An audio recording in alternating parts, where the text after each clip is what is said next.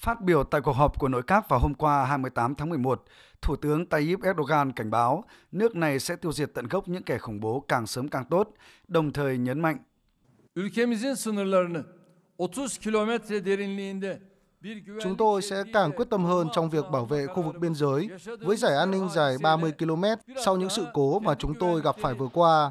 Chúng tôi sẽ tiêu diệt những kẻ khủng bố dù chúng ở cách xa hàng nghìn km nhưng đã tiến hành các hành động xâm phạm đến sự an toàn và hạnh phúc của người dân vô tội của chúng tôi. Ngày tận thế của những kẻ khủng bố sẽ sớm trở thành hiện thực. Cả những quốc gia mà chúng hết sức tin tưởng cũng như những tên trùm khủng bố đều sẽ không thể cứu bọn chúng thoát khỏi số phận bi thương đang chờ đợi. Cũng trong ngày hôm qua, Liên minh người quốc tại Syria có tên gọi Lực lượng Dân chủ Syria cho biết liên minh này đã liên hệ với Nga để đề nghị Moscow đứng ra trung gian hòa giải với lực lượng chính phủ Syria. Tuy nhiên, phía Nga đã nêu ra các điều kiện hòa giải mà phía Thổ Nhĩ Kỳ cũng đã từng đưa ra trước đó để chấm dứt các cuộc tấn công nhằm vào lãnh thổ Syria. Lực lượng Dân chủ Syria sau đó đã từ chối các điều kiện hòa giải này. Người phát ngôn Điện Kremlin Dmitry Peskov bày tỏ sự lo ngại về tình hình căng thẳng hiện tại tại Syria, đồng thời kêu gọi các bên kiềm chế.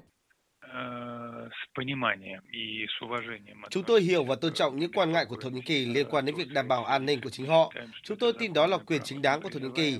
Tuy nhiên, chúng tôi vẫn kêu gọi tất cả các bên tránh thực hiện các bước đi có thể gây bất ổn nghiêm trọng và khiến tình hình tại Syria trở nên tồi tệ hơn.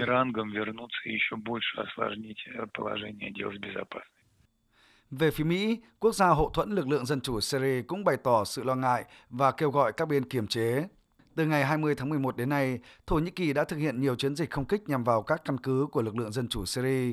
Các chiến dịch này được thực hiện sau khi xảy ra vụ đánh bom ở Istanbul ngày 12 tháng 11, khiến 6 người thiệt mạng và 81 người bị thương. Phía Thổ Nhĩ Kỳ cáo buộc thủ phạm vụ đánh bom là Đảng Công nhân Người Quốc. Tuy nhiên, đảng này đã phủ nhận liên quan tới vụ tấn công trên.